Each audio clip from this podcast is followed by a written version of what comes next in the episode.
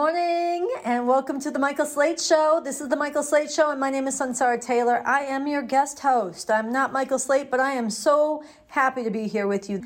And I send my love to Michael, who will be back as soon as he can be. We've got a great show for you.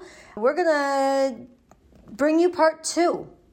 Part two, towards the middle of the hour, part two of a major interview that we began playing part one of last week on the environmental crisis, the environmental emergency, and the truth the truth that is being kept from you, what you are being lied to about, including by many who are environmental activists and environmental leaders, so called, about Biden's climate bill, his Inflation Reduction Act, which everybody, not everybody, but way too many people are touting as a great uh, environmental action on the environment.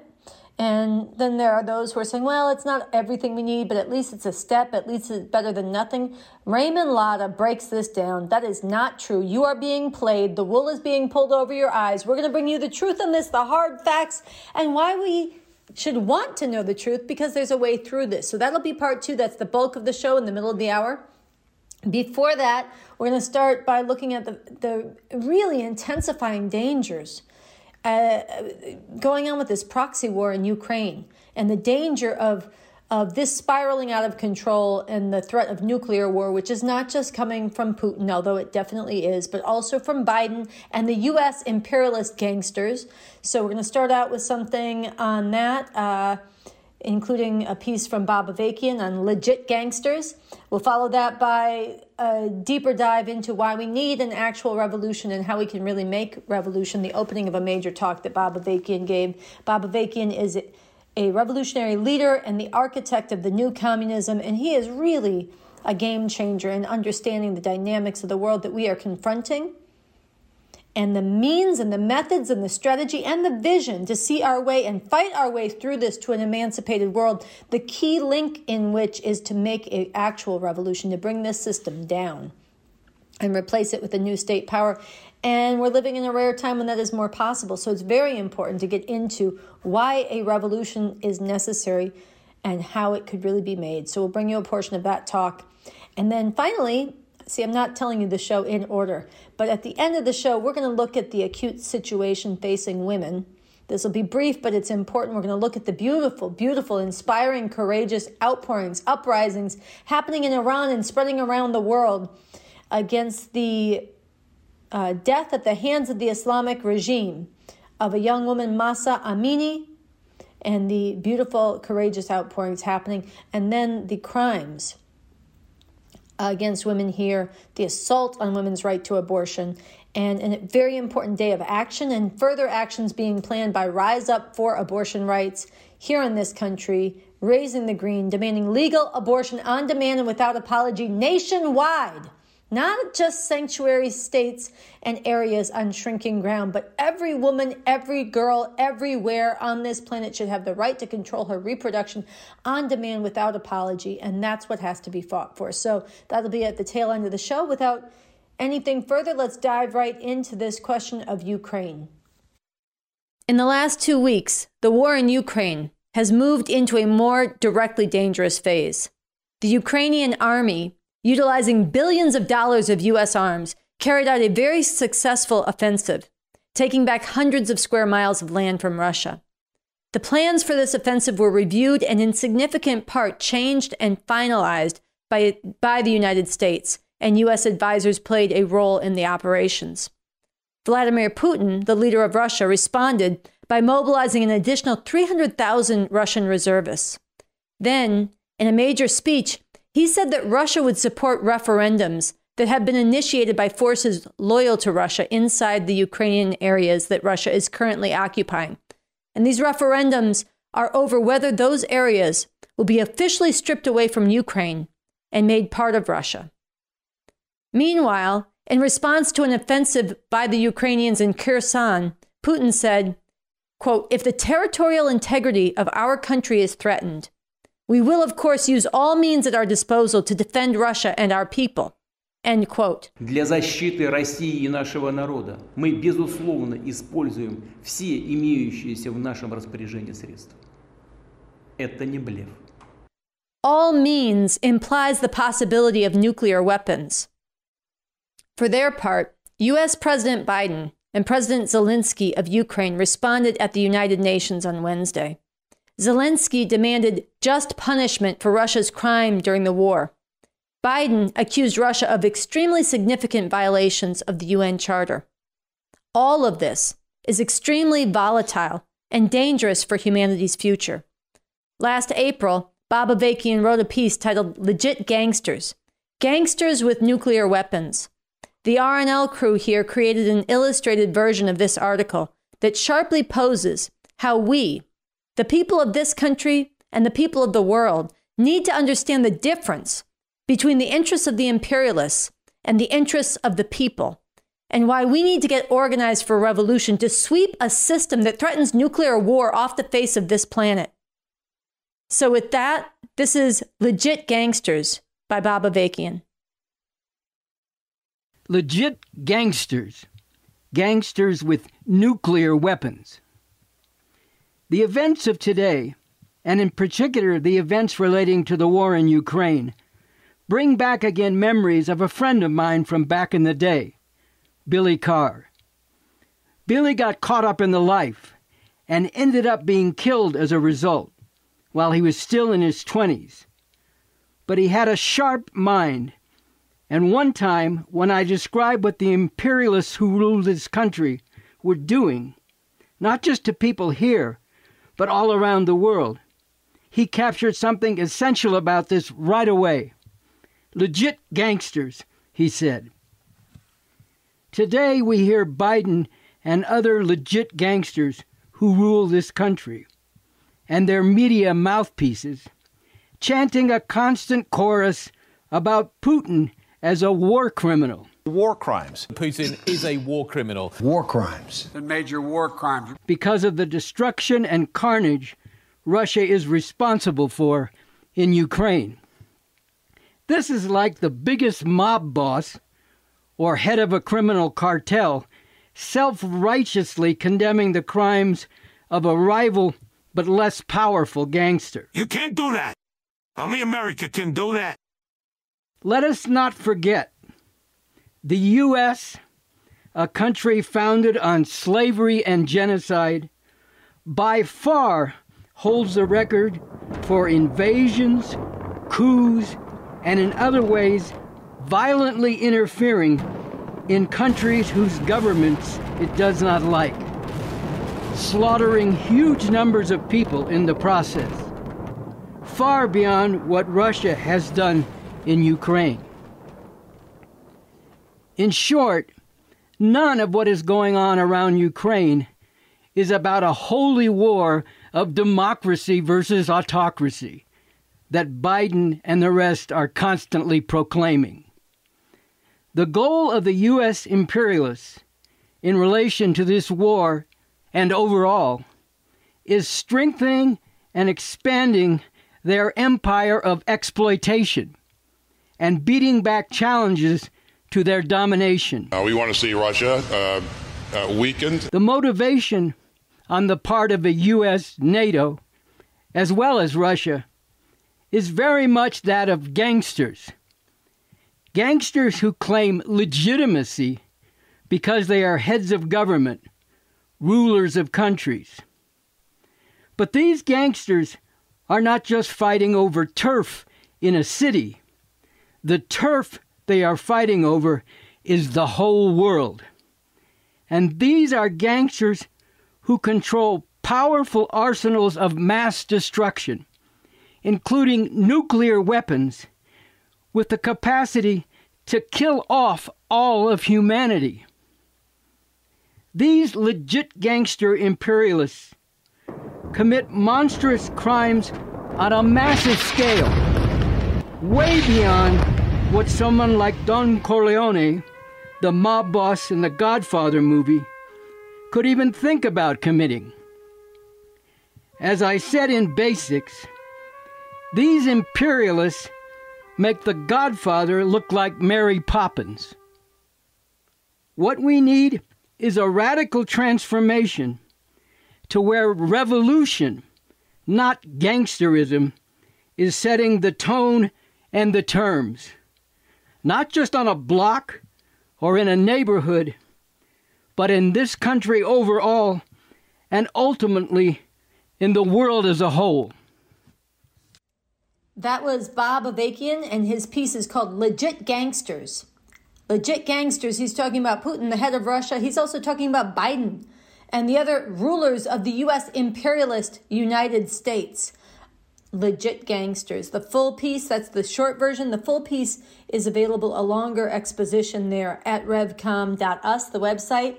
And I want to remind you that you're listening to The Michael Slate Show. My name is Sunsara Taylor. I am your guest host today, standing in for Michael Slate. We're going to stay with Bob Avakian a little bit longer. We're going to go to the opening of a major talk that he gave back in 2018 called Why We Need an Actual Revolution and How We Can Really Make Revolution. This goes deep into the foundations of this country, the dynamics, the unreformability of it. And it goes into not only why only a revolution can solve this, but how that revolution could be made real. This is such a profound uh, presentation. We're going to bring you the first few minutes of it, and I invite you to dive into it deeper. And you can find it on the YouTube channel, youtube.com slash the RevComs. This is Bob Avakian and his 2018 talk, Why We Need an Actual Revolution and How We Can Really Make Revolution. Join me in welcoming Bob Avakian.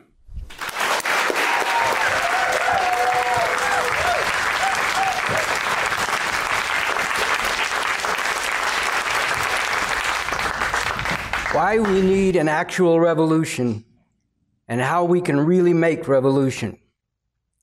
This talk will elaborate on and go more deeply into what is set forth in how we can win, how we can really make revolution a statement from the Revolutionary Communist Party, which provides a crucial guideline that should be taken up and acted on by everyone who hungers for and wants to be part of bringing into being a world without the horrors to which the masses of humanity are continually subjected.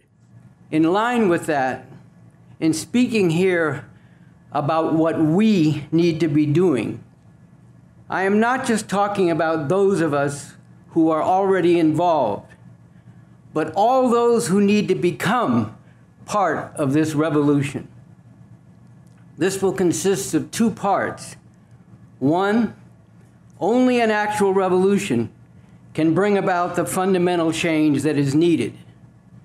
And two, how we can really make revolution.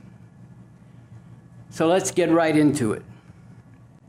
One, only an actual revolution can bring about the fundamental change that is needed. In 2012, in Revolution Nothing Less, I talked about the outrageous murder of Ramarley Graham earlier that same year, shot down in his own house in the Bronx by the New York City police. He was only 18 years old.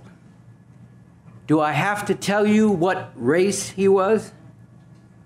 His mother kept saying, This has to stop. And his father repeated over and over, Why did they kill my son? Why did they kill my son?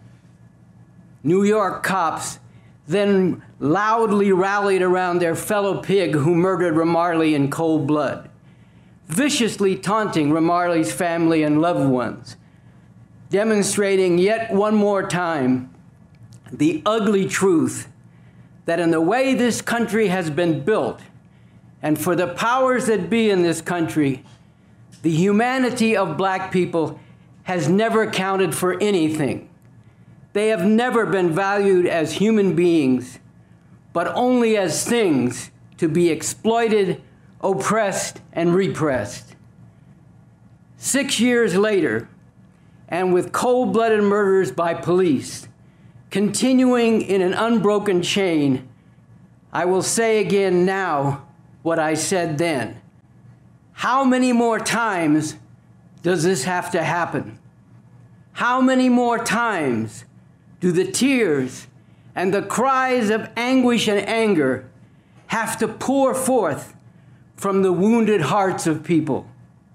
How many more times, when another of these outrageous murders is perpetrated by the police, do we have to hear those words that pour gasoline on the already burning wounds?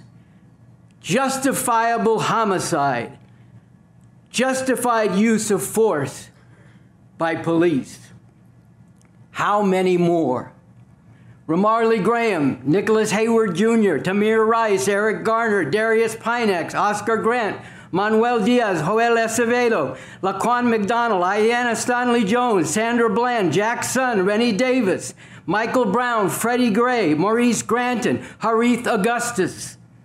The list goes on and on and on. Thousands and thousands, especially black and Latino and Native American. If this were the only thing wrong with this system, it would be more than enough reason to sweep it off the earth. But this is only part of the intolerable outrages that are continually perpetrated by this system and that cause so much unnecessary suffering for the masses of humanity. So let's go back to why and what it will take to make all the outrages really stop. Why are black people, Latinos, and Native Americans subjected to genocidal persecution, mass incarceration, police brutality, and murder? Why is there the patriarchal degradation, dehumanization, and subjugation of all women everywhere and oppression based on gender or sexual orientation? Why are there wars of empire, armies of occupation, and crimes against humanity? Why is there the demonization, criminalization, and deportations of immigrants and the militarization of the border? Why is the environment of our planet being destroyed? These are what we call the five stops deep and defining contradictions of this system, with all the destruction and suffering they cause, which must be protested and resisted in a powerful way, with a real determination to stop them, but which can only be finally ended by putting an end to this system itself. Why, along with all this, do we live in a world where large parts of humanity live in stark poverty, with 2.3 billion people lacking even rudimentary toilets or latrines, and huge numbers suffering from preventable diseases, with millions of children dying every year from these, disease, from these diseases and from starvation, while 150 million children in the world are forced to engage in ruthlessly exploited child labor. And the whole world economy rests on a vast network of sweatshops, employing large numbers of women who are regularly subjected to sexual harassment and assault. A world where 65 million refugees have been displaced by war, poverty, persecution, and the effects of global warming. Why is this the state of humanity? There is one fundamental reason. The basic nature of the system of capitalism, imperialism that we live under, and the way, because of its very nature, it continually perpetrates and perpetuates horror after horror. And in fundamental terms, we have two choices. Either live with all this and condemn future generations to the same or worse if they have a future at all, or make revolution. We have two choices either live with all this and condemn future generations to the same or worse if they have a future at all, or make revolution. Now, all of us, each one of you listening, all of us, myself and all of us, need to sit with that question. We need to confront that question. And most importantly, we need to answer that question. What choice are we making? And this has really urgent implications right now. We're living in a rare time, a time when the future holds something truly terrible or something truly emancipating. We are in a rare time when revolution is more possible, but only if it is seized on, if it is acted upon by growing numbers of people digging into the science of revolution and carrying out the strategy for revolution to wrench, wrench this society and this world off the course of something truly terrible. We are going to, in our next segment, uh, hear about one of those five stops Bob Avakian just mentioned, the environmental emergency. But before we do, let me just let you know that what you heard, what I'm following up on here, was the opening of a major talk given by Bob Avakian, revolutionary leader, architect of the new communism back in 2018, called Why We Need an Actual Revolution and How We Can Really make revolution, how it is really possible, what's the strategy.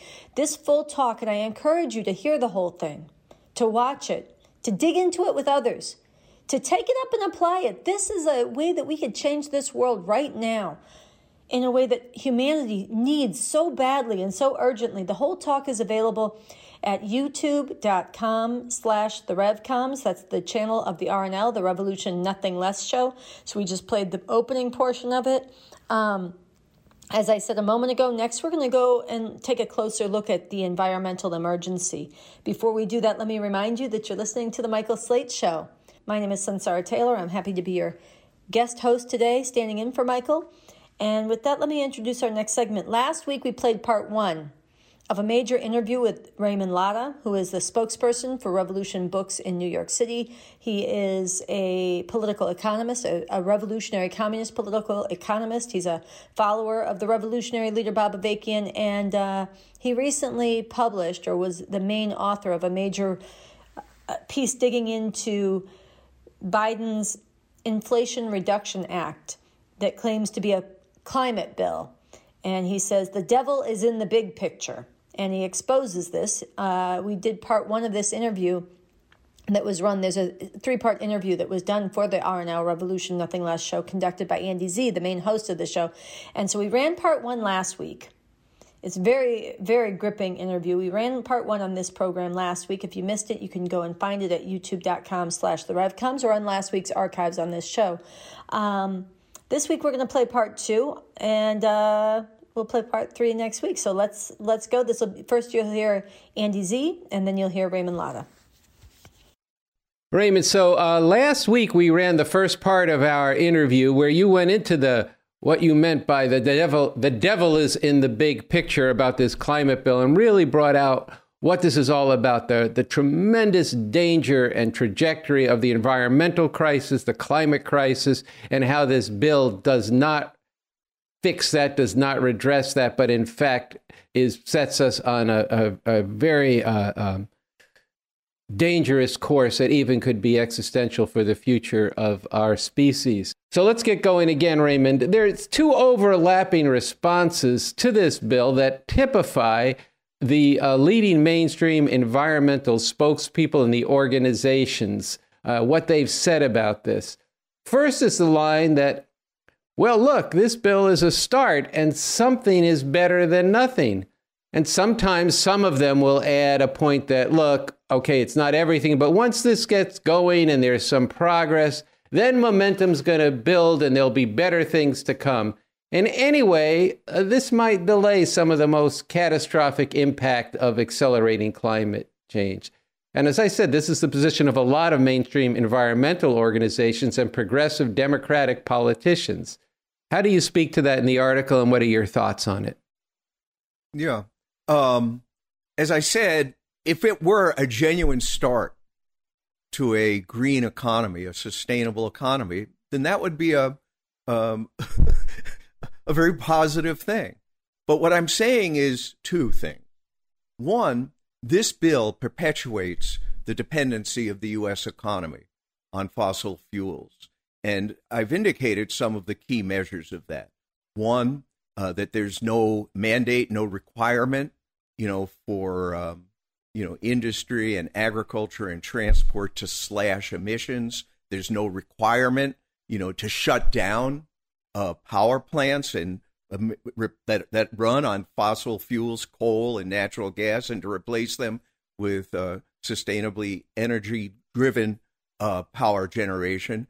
And I also indicated, you know, all of what is not captured in the math, if you will, of the promised carbon emissions. I spoke about overseas operations of U.S. Um, multinational corporations and you know how extensive their carbon emissions are, but that's not counted, you know, in the calculations of uh, how much the U.S. is contributing to the uh, atmospheric pollution caused by the use of um, carbon. And let's again talk about the seriousness of this. There's a new study that we quote that indicates that one of five deaths, one of five deaths on this planet are caused by carbon pollution. And I also spoke about, you know, how right now the, the world is on track to producing twice the amount of emissions that, um, you know, are beyond the pale of what is required to avoid reaching this point of a temperature rise of 2.7 degrees Fahrenheit in the temperature scale that we use. I also want to mention here that this bill doesn't in any way address the consumption of oil by the U.S. military, the genocidal U.S. military. The U.S. military is the largest single institutional consumer user of oil in the world. And not only that, it's the single largest institutional emitter of carbon in the world. Now let's go into the climate bill and see what it has to say about that. Nada, nothing. The Climate Act provides $369 billion of incentives and subsidies and tax breaks for private corporations to move towards more renewable energy. No mandate, no requirement that they do that. $370 billion over 10 years. Do you know what the U.S. military budget is for next year, for one year? $770 billion. That's twice the amount in one year of what this 10 year plan budgets for renewable energy. It's a joke. So I want people to really grasp that the wool is being pulled over their eyes on the one hand. They are being lulled to sleep. People that want to see action taken and who are embracing this as at least it's a start. No, it's not a start to a rapid transition to a green economy. It is a perpetuation of a situation where the U.S. is the largest producer of oil and natural gas in the world. It has a military, a genocidal military that enforces its dominance in the world. And people are so desperate for something positive because the bar has been so low for the United States. You know, people should, you know, the, the welcome that has been greeted, you know, this is historic the largest single climate legislation? Well, that's true because they've done nothing. Since 1989, when the climate scientist James Hansen appeared before Congress and laid out the facts and the truth of global warming. Altogether, this evidence represents a very strong case, in my opinion, that the greenhouse effect has been detected and it is changing our climate now. Was that a wake up call? for U.S. capitalism, imperialism? No, they ignored it. Shortly after he appeared, there was an international treaty signed, the Kyoto Treaty, which was the first global treaty to limit, you know, to not limit, but at least to promise to limit the reduction in carbon emissions. The U.S. couldn't even bring itself to sign that treaty. In 2015, when the Paris Climate Agreement was reached, in the first few days of that conference, Obama lifted controls on the export of oil from the U.S. to other parts of the world. And then a year later, Trump pulls out.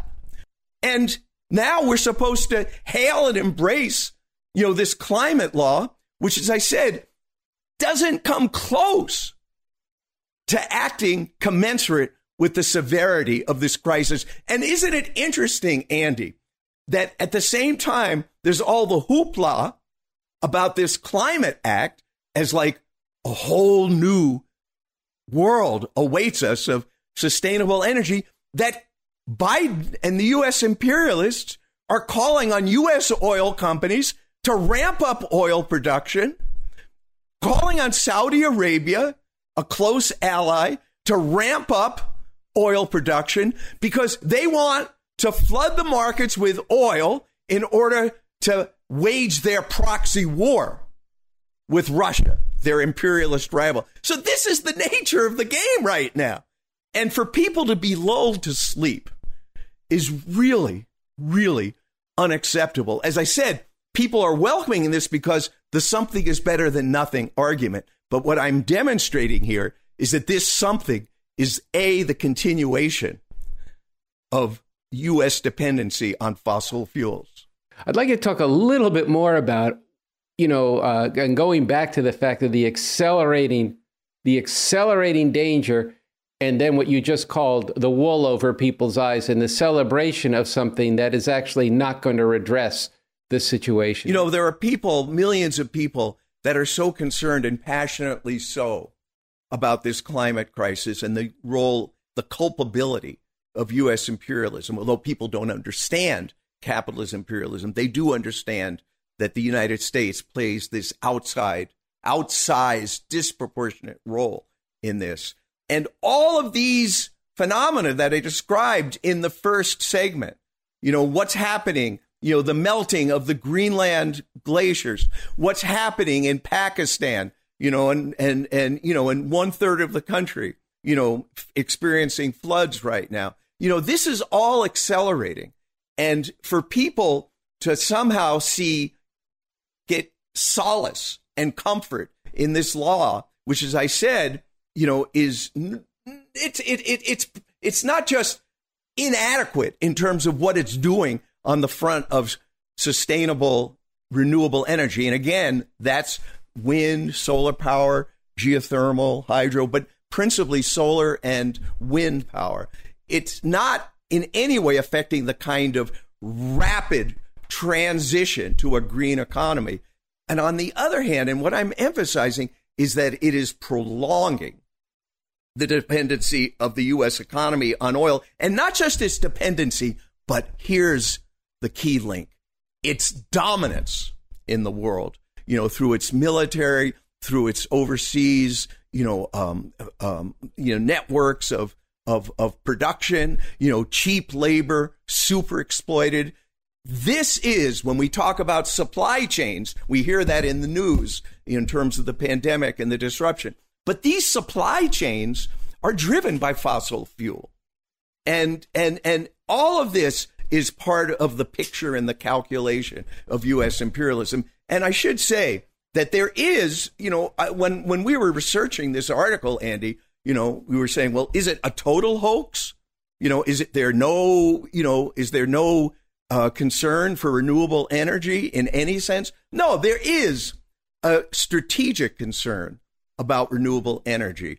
And that is not a concern about, you know, putting the U.S. economy and contributing and collaborating with the people of the world, you know, to confront this crisis and to move off of fossil fuels. But there is, you know, a concern that China, which is an imperialist rival of the United States, has the leg up in solar power. 80 to 85% of the world solar panels, you know, are accounted for by China.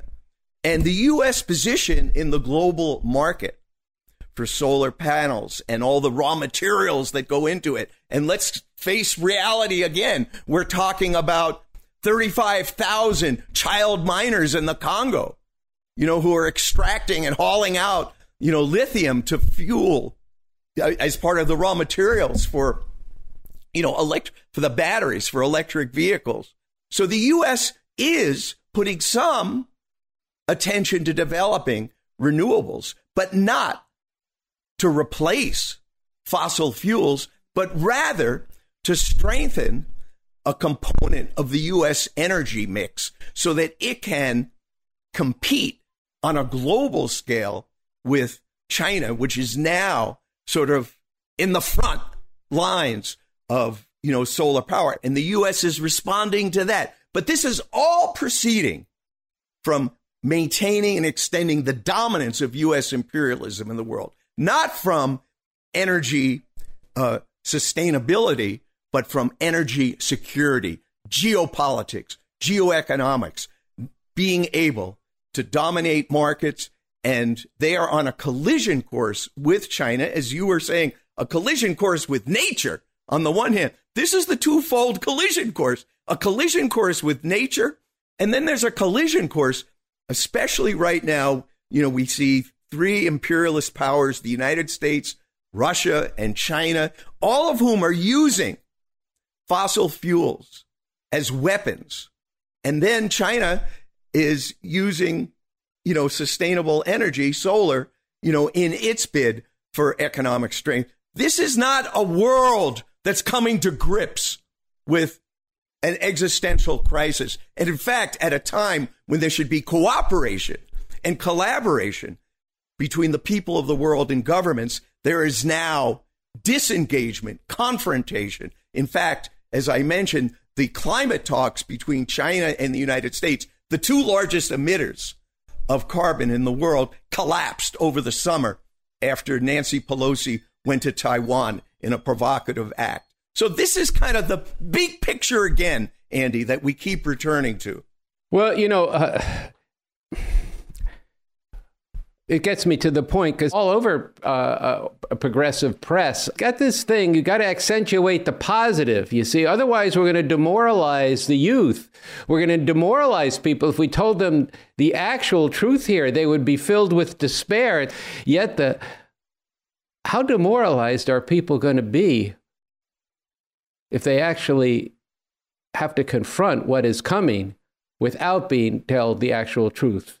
And the, telling people the scientific truth is a big part of what we bring on the RNL show. It's actually at the center of a of what Bob Avakian has uh, contributed to the scientific approach to society and to revolution. But I'd like you to talk a little bit more about this line of we can't, we don't want to feed despair, therefore we're going to accentuate the positive in something that you're saying is not just not good enough, but is actually causing great harm. Yeah, I think what we're talking about is the truth on two fronts, Andy. One is the truth of science, right? What the science is telling us about global warming, and we've explored that in some depth, you know, already.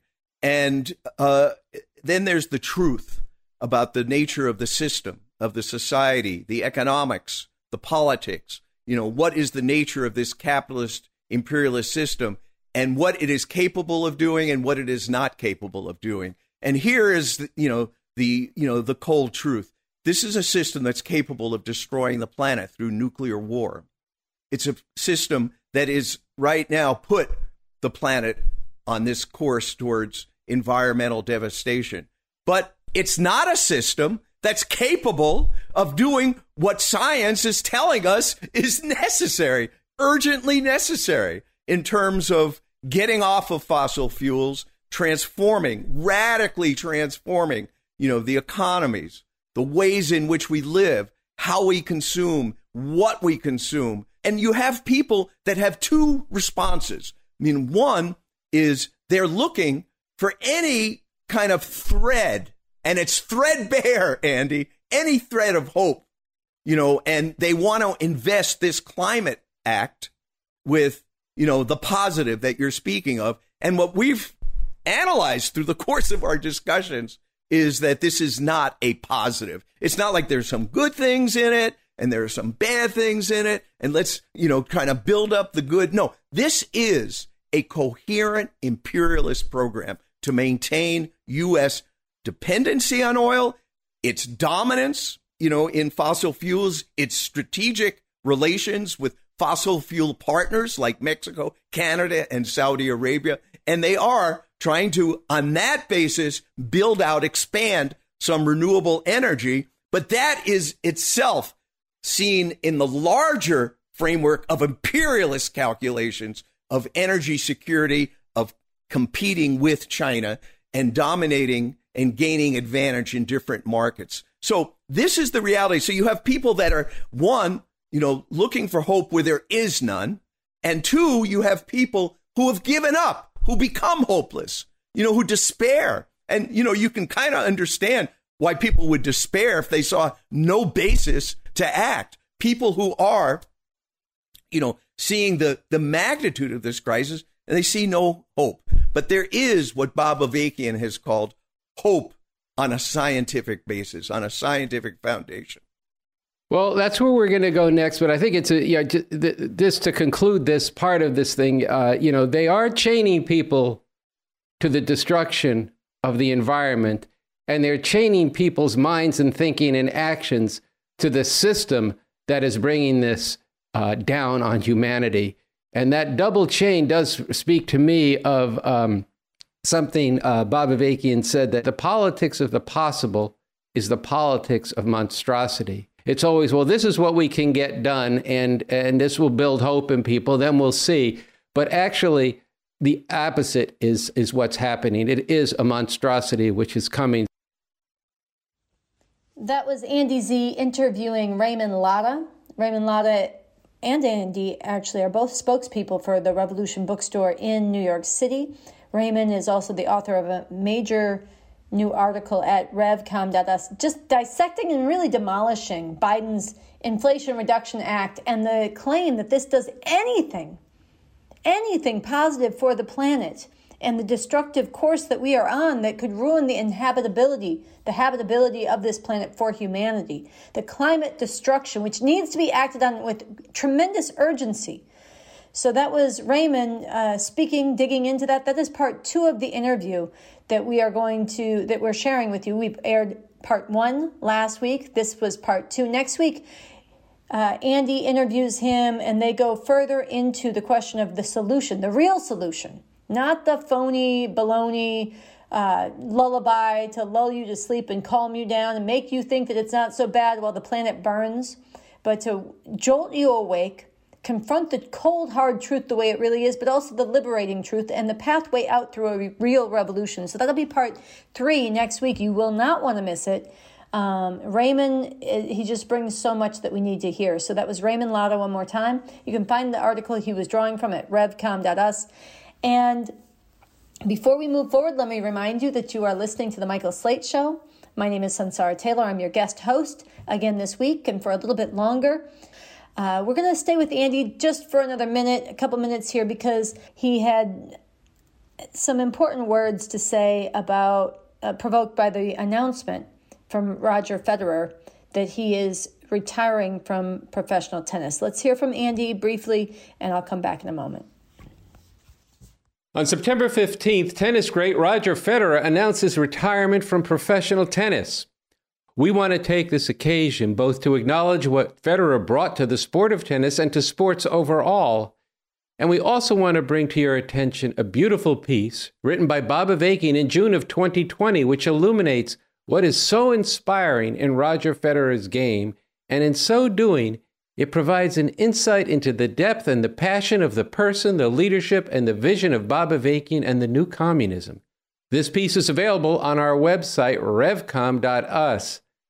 The article is titled Revolution, Roger Federer's Tennis, What Do They Have to Do with Each Other? A lot, actually.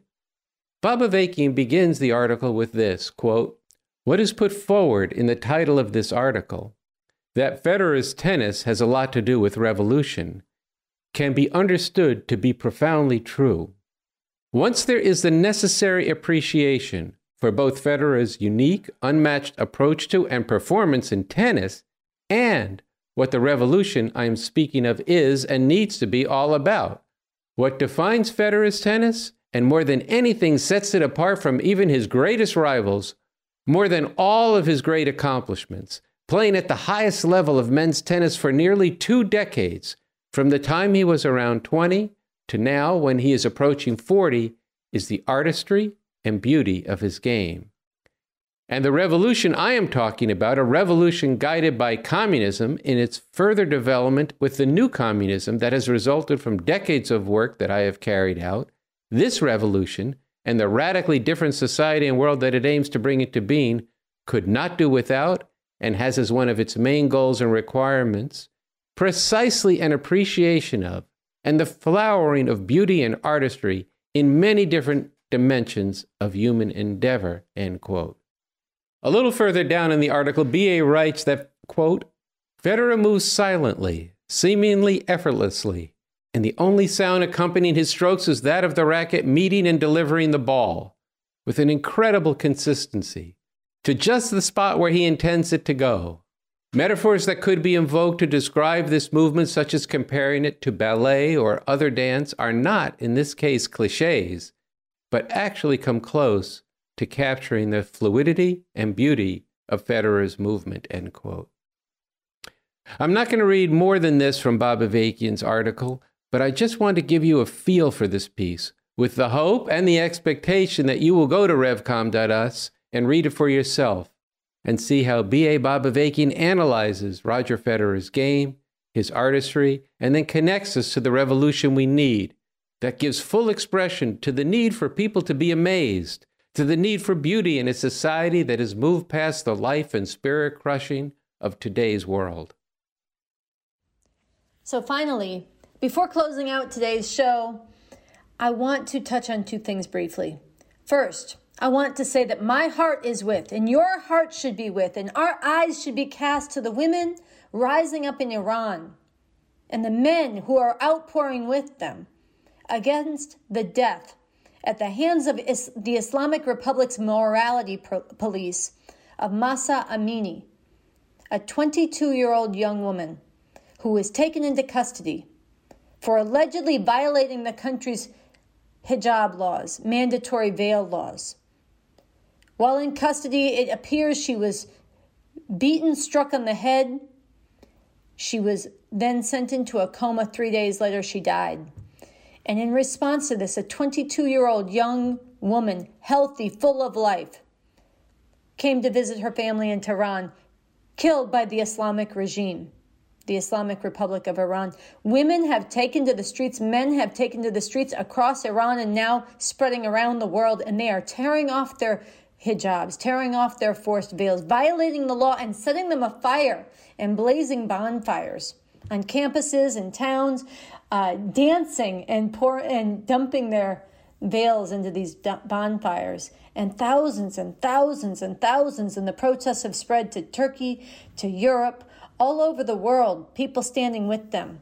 Uh, it's incredible. It's heroic. It's courageous. I want to say her name one more time Mahsa Amini. Mahsa Amini. They're holding signs, we are all Mahsa Amini. And they are demanding and chanting, down with the Islamic Republic. And again, my heart is with them, and we should cast our eyes there. And these are our sisters and brothers, these are our people. But just as we need to make a distinction between the masses of people in Iran and the Islamic regime, which are not one and the same, we also need to say that we, people living in the United States, are not standing with our regime, with our rulers, with the imperialist, legit gangsters, Biden and the rest, even as they themselves shed crocodile tears or, or make statements of solidarity with the women rising up there. No. The U.S.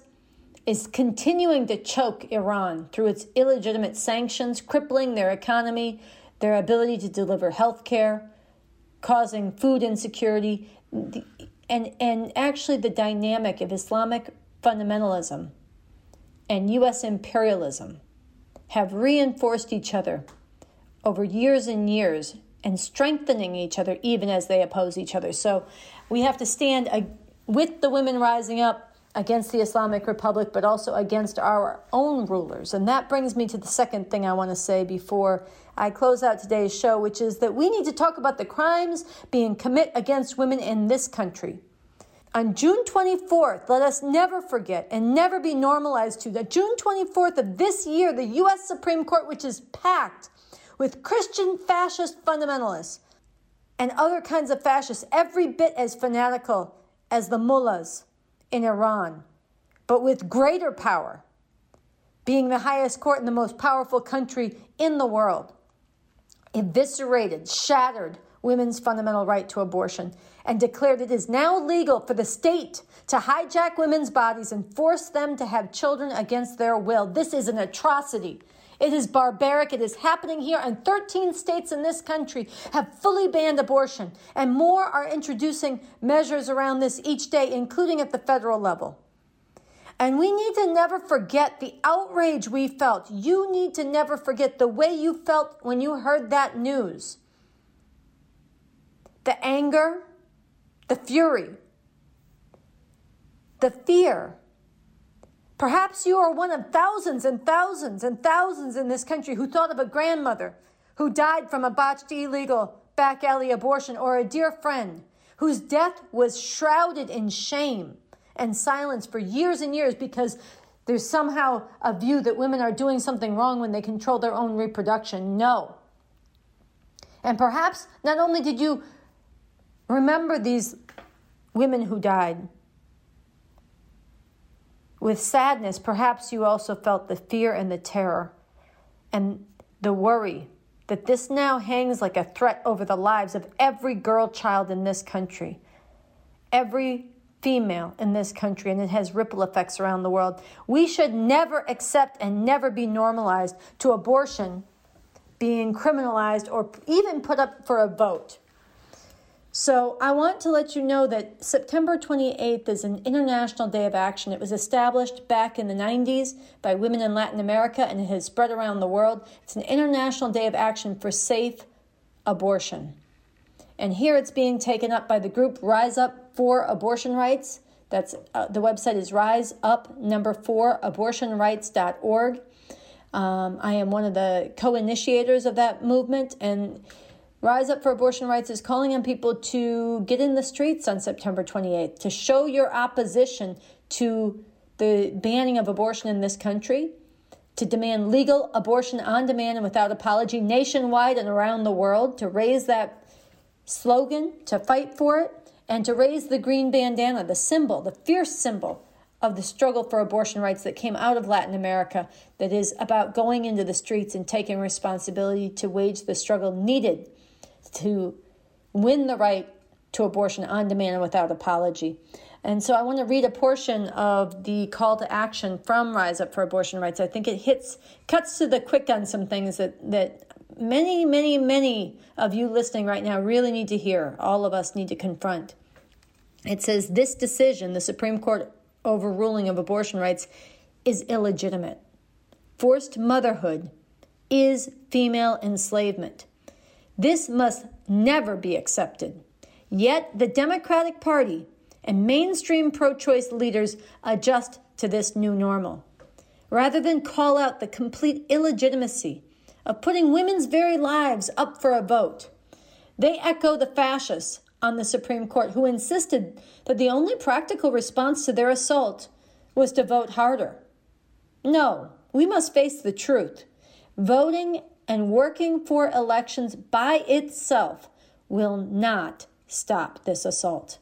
For decades, relying on elections has fueled the dynamic where yesterday's outrage becomes today's compromise position and tomorrow's limit of what can be imagined.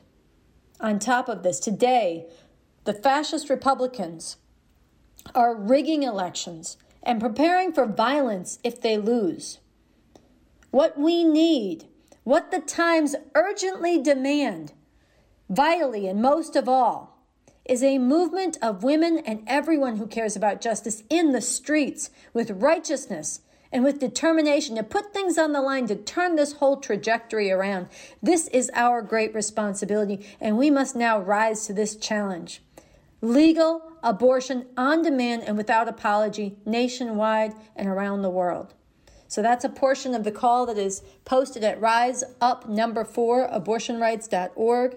That's Rise Up Number Four AbortionRights.org. I urge you and encourage you to go visit the website to find actions being planned wherever you are. And if there are not actions there and you want to get some friends together, some people together and plan something, it could be as simple as going in an intersection and raising the green bandana, printing this flyer out from Rise Up for Abortion Rights and handing it out to cars as they pass. It could go be taking that out to a campus, spreading this among the youth. It could be doing a die-in, wearing bloody pants, symbolizing white pants stained with fake blood, symbolizing the deaths of women who die when abortion is illegal.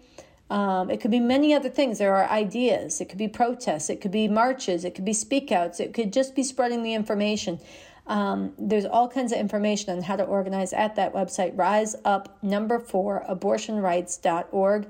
Um, if there are not plans where you are and you want to announce plans, you can get them posted on the website or and you can get tools there. Um, and for those of you who understand and recognize that it is the system itself capitalism, imperialism with patriarchy woven into it that is the root of the, that's given rise to these fascists and, and, and means that we cannot put an end to patriarchy under this system, then take this up and do it as part of getting organized for revolution. And you can learn more about that at revcom.us as well. So there's a lot there. I want to uh, encourage you to learn more about it. And really, this fight for women from Iran to this country and worldwide in all the different forms that the oppression of women takes. This is one of the most intolerable, unnecessary, outmoded, and, and suffocating, criminally violent and suffocating dimensions of living in a world dominated by imperialism. It is one of the reasons we urgently need a revolution and we need to take up the fight to beat this assault back as we build up the strength to make that revolution. So, uh, with that, I think we've made it to the end of the show. The end of the show, the end of the Michael Slate show, just for this week, not forever. I'll be back next week. I'm happy to say. Uh, I want to thank Gary Baca for engineering, and I want to thank Henry Carson for producing. I also want to encourage you to watch the RNL, the Revolution Nothing Less show, which you can find at youtube.com slash the. It's been my great honor to be with you. Again, this is the Michael Slate Show. I've been your guest host, Sunsara Taylor. You can find me at at Sunsara Taylor on Instagram and Twitter. Finally, remember the problem is not human nature, it is the nature of the system. Through a real revolution, a better world is possible. I will talk to you next week.